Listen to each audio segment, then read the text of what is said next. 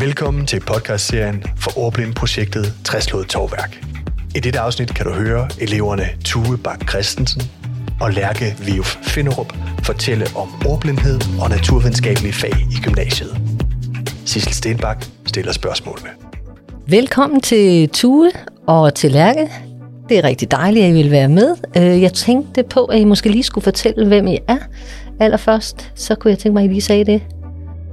Ja, øhm, jeg hedder Lærke og går på HTX her i Skjern øh, i 3.G. Så ja.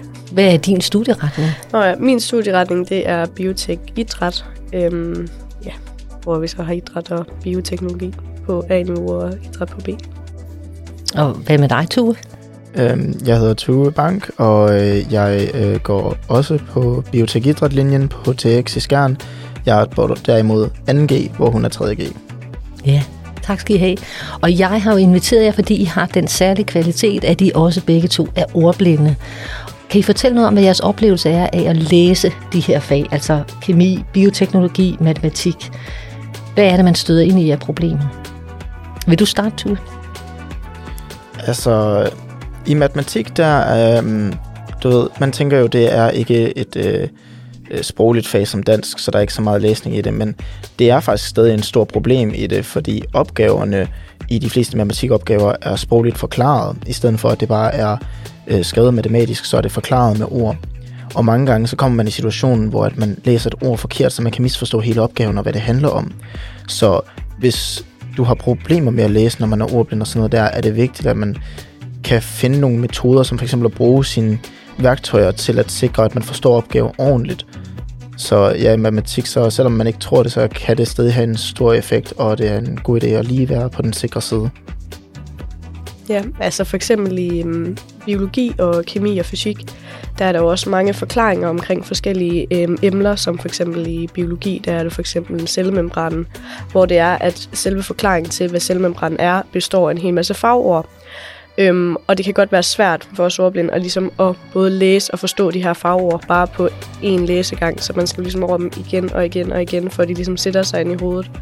Øhm, og der er det jo selvfølgelig rart, at man ligesom har de her hjælpemidler, så man kan få dem læst op igen og igen og igen, så man ikke kan sidde og blive ved med at læse det igen og igen. Øhm, fordi at der er mange fagord, og hvis man ikke forstår de her fagord, så forstår man simpelthen ikke, hvordan de her forskellige ting de fungerer i for eksempel cellemembranen eller andre forskellige kemiske, kemiske former, hvis det er kemi og sådan noget.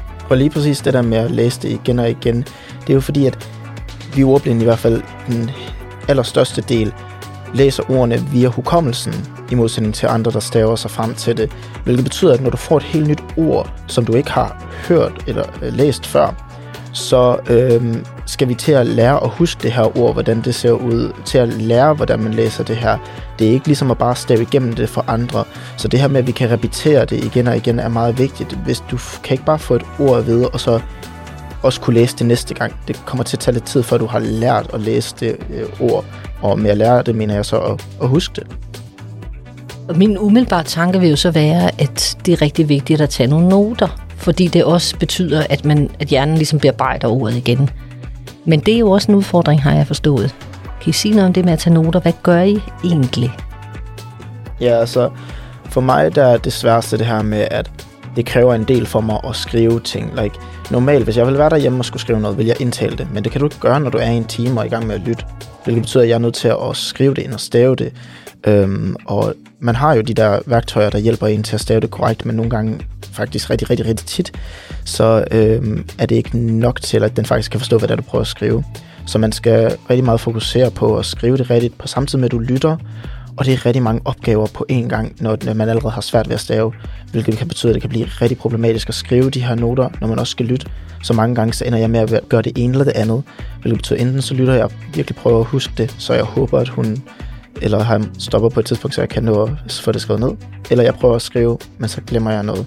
Hvilket er derfor, at i matematik, der er jeg rigtig glad for, at, man, at øh, Peter han for eksempel skriver alting op. Han skriver både, hvad man skal gøre, og formlerne og det hele, sådan at man kan fokusere på at lytte, og så bagefter bare tage billeder, hvis du ikke kan skrive og øh, høre på samme tid. Altså i, øhm, jamen for eksempel øhm, i bioteknologi for eksempel, der kan det være rigtig svært, fordi der er rigtig mange fagord, og det er rigtig svært for os at stave alle de her fagord ned på, hvor, når vi skriver vores noter. Og hvis vi for eksempel skal bruge vores hjælpemidler til ligesom at stave de her fagord, det tager lige lidt ekstra tid, fordi vi ligesom skal bruge de her remidler, der er. Så inden vi overhovedet har fået noget at skrive det ene fagord, så, så er de allerede i gang med et nyt punkt. Og så har man ligesom, så er man ligesom det stykke bagud. Og så stresser man over, at man skal skynde sig at nå det. Så altså, jeg bruger rigtig meget det der med at bare sige til læreren, at sæt fart ned, eller hvordan staver man til det her på tavlen, eller sådan noget.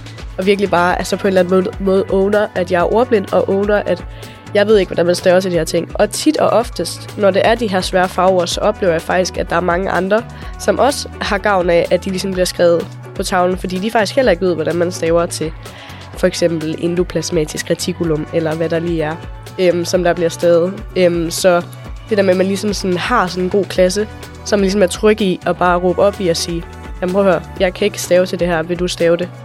Øhm, men altså, det er så vigtigt, altså det er ekstremt vigtigt, at lærerne skriver så meget som muligt på tavlen, og så meget af det, de siger på tavlen, for at vi ordblinde, vi kan følge med i vores noteskrivning.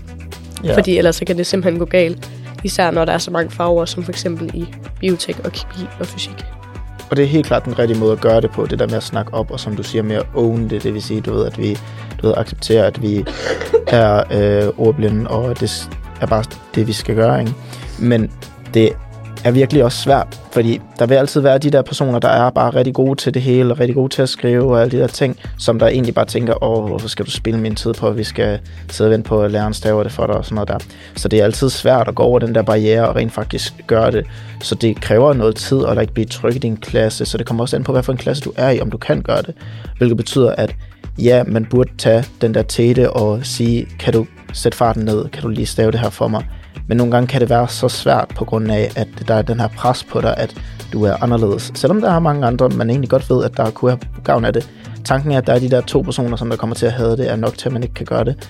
Hvilket er derfor, at jeg mener også, at det er meget vigtigt, at læreren også tager teten der nogle gange, og nogle gange stopper sig selv, hvor det ikke er eleven, der skal stoppe dig i det, men at læreren egentlig indser, wow, jeg har lige, egentlig lige sagt rigtig mange nye fagord, som folk ikke ved. Måske skal jeg lige gennemgå dem igen og lige spørge ud i klassen, om alle har det.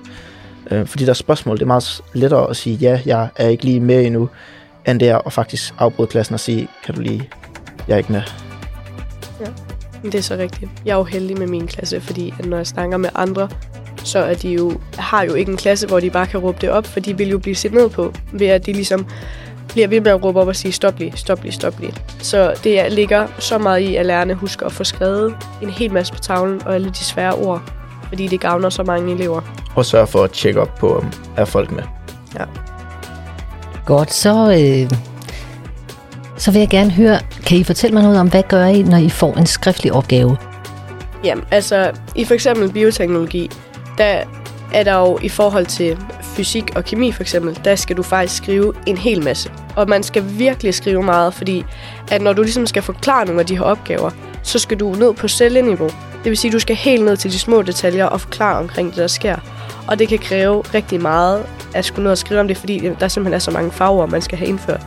Så det der med, at for eksempel jeg har den her ordbog i min bioteknologi, hvor jeg ligesom har understreget alle sådan farver med røde ord og sat det ligesom ind i en ordbog, det er, det er sådan en stor hjælp, fordi jeg ligesom kan gå ind i min ordbog, og så kan jeg se, okay, det her det er for eksempel emnet under øh, seksologi, og så har jeg alle mine øh, fagord under seksologi. De fleste af dem, man kan jo selvfølgelig ikke få dem alle med, fordi det er meget, meget svært. Øhm, og så kan jeg ligesom gå ind, okay, der står noget her omkring seksologi, om den mandlige kønsorgan for eksempel, og så kan jeg gå ind og kigge på nogle af de farver, og så kan jeg se, hvad de betyder, og så kan jeg ligesom inddrage min tekst på den måde. Men man skal selvfølgelig være klar på at bruge den ekstra tid, fordi at skulle ind og finde alle de her farver, fordi jeg har rigtig svært ved at huske dem, og jeg kan ikke bare læse dem, som Tue sagde før. Øhm, bare ved at lytte til ordene, hvordan de egentlig lyder, øhm, og så lige se på ordet, og så stave den. Øhm, så det kræver mega meget tid at lave for eksempel en biotekaflevering, hvor i forhold til kemi, når man er sammen i grupper, der er det lidt lettere. Er, er det en ordbog, som du selv har lavet, som ja. du fortæller om der? Ja, det er det. Simpelthen bare inde på mine noter, hvor hver gang man læ- læser noget op, eller læreren er god til at understrege, det her det er et farveord, eller hvis der er et ord, jeg selv synes er lidt svært, og jeg føler, det er et farveord, så understreger den med rød, og så, hvis jeg har tid i timen, så går jeg ind og kigger alle med understreget med rød, så den kopierer sig ind i min ordbog, og så skriver jeg en forklaring til, hvad det er i vores timer, så kalder Michael det for en fagordliste, og den måde, jeg har sat den op på, det er så ved, at jeg har fagord som en øh, række, og så er der en, eller en kolonne, øh, og så nedad, der er der alle fagordene. En række til højre, der står der så definition, hvor så, hvad er den øh, korrekte definition på ordet, og så et eksempel, hvor at jeg bruger ordet bagefter til at forklare det. Men det kræver en del tid, så det kræver, at man kan få skrevet sine noter i løbet af øh, fremlæggelsen, eller hvad man vil kalde det. Ja, men en idé faktisk er lige ting, det er, at hvis for eksempel man ikke kan, for eksempel som Tue, han vælger jo nogle gange bare kigge op på tavlen og lytte, eller skrive noter. Hvis man for eksempel ikke kan skrive de der noter, og man kun følger med på tavlen, så det der med at lærerne skriver de her farver, så kan man ligesom tage et billede af det. Og hvis man simpelthen ikke har den her overskud til at skrive det hele ind, så bare tag de her fagord, og så bare kun skrive dem ind på dine noter, og så bare brug dem. Fordi det vil hjælpe dig, altså, det vil hjælpe dig kæmpe meget. Helt klart. Når man øh, går på gymnasiet, så skal man øh, rigtig tit også lave fremlæggelser i sin fag. Hvordan øh, bliver man taget med at forberede sådan en fremlæggelse? Er der no- og er der nogle særlige udfordringer ved at være ordblind, når det handler om fremlæggelser? Har I nogen kommentar til det? Altså, det er ikke en decideret fremlæggelse, men vi har haft en del opgaver, hvor vi skal optage ting. Så det er basically en fremlæggelse, men det er fremlæggelsen for din computer, og så sender du den ind. I det tilfælde, der er de fleste personer skriver faktisk ned, basically alt, hvad de har tænkt sig at sige, fordi så er de sikre på, at de får alle de vigtige pointer, farver og alt det, de skal have ind. Men som ordblind synes jeg, det er virkelig, virkelig svært at skrive det ned.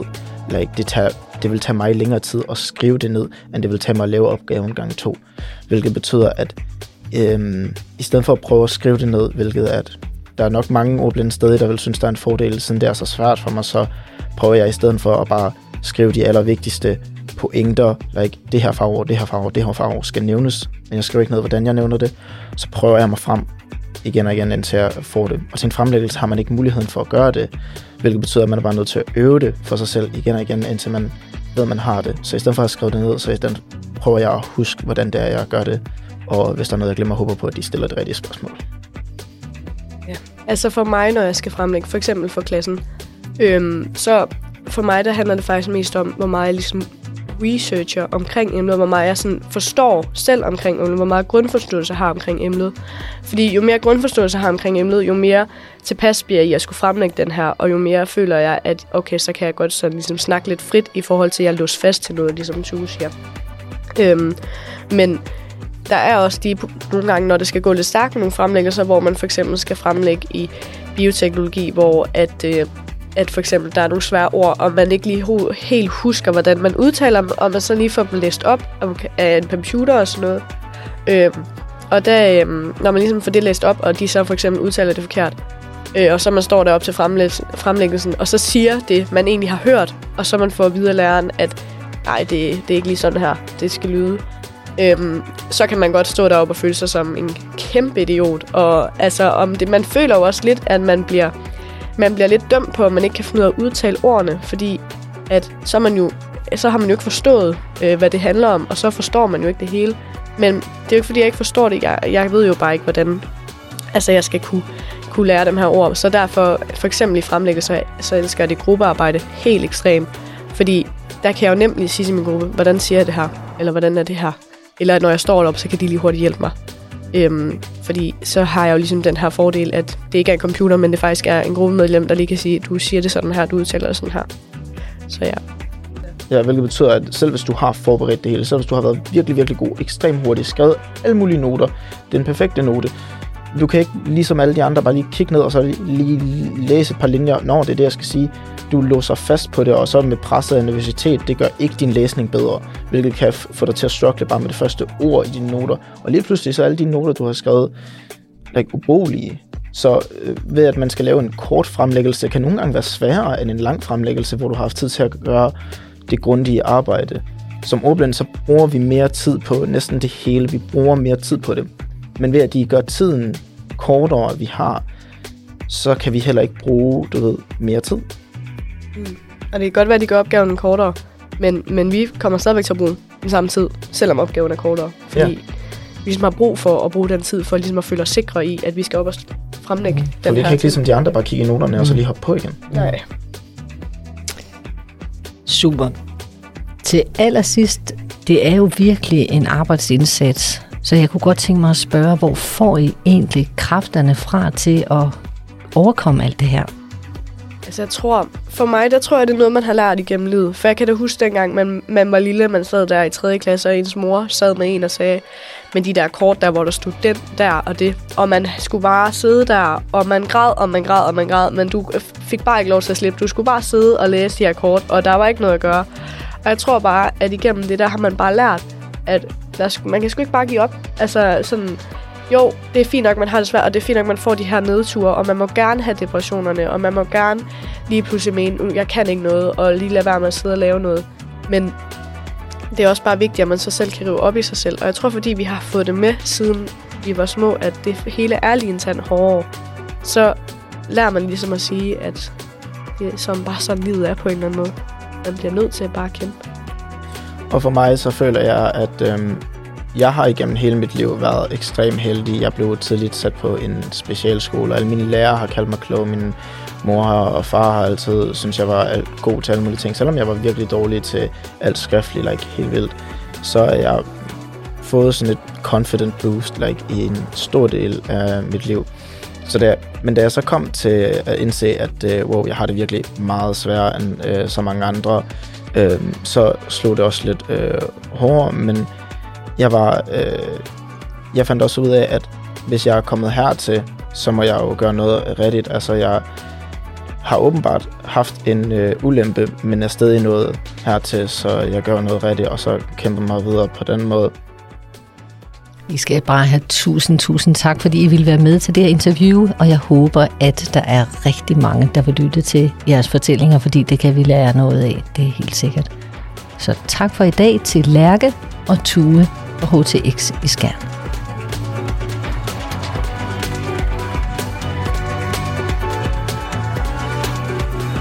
Du har nu lyttet til et afsnit af podcastserien for UCS Ordblindprojektet Træslået Torværk, finansieret af udlåningsmidler fra Styrelsen for Undervisning og Kvalitet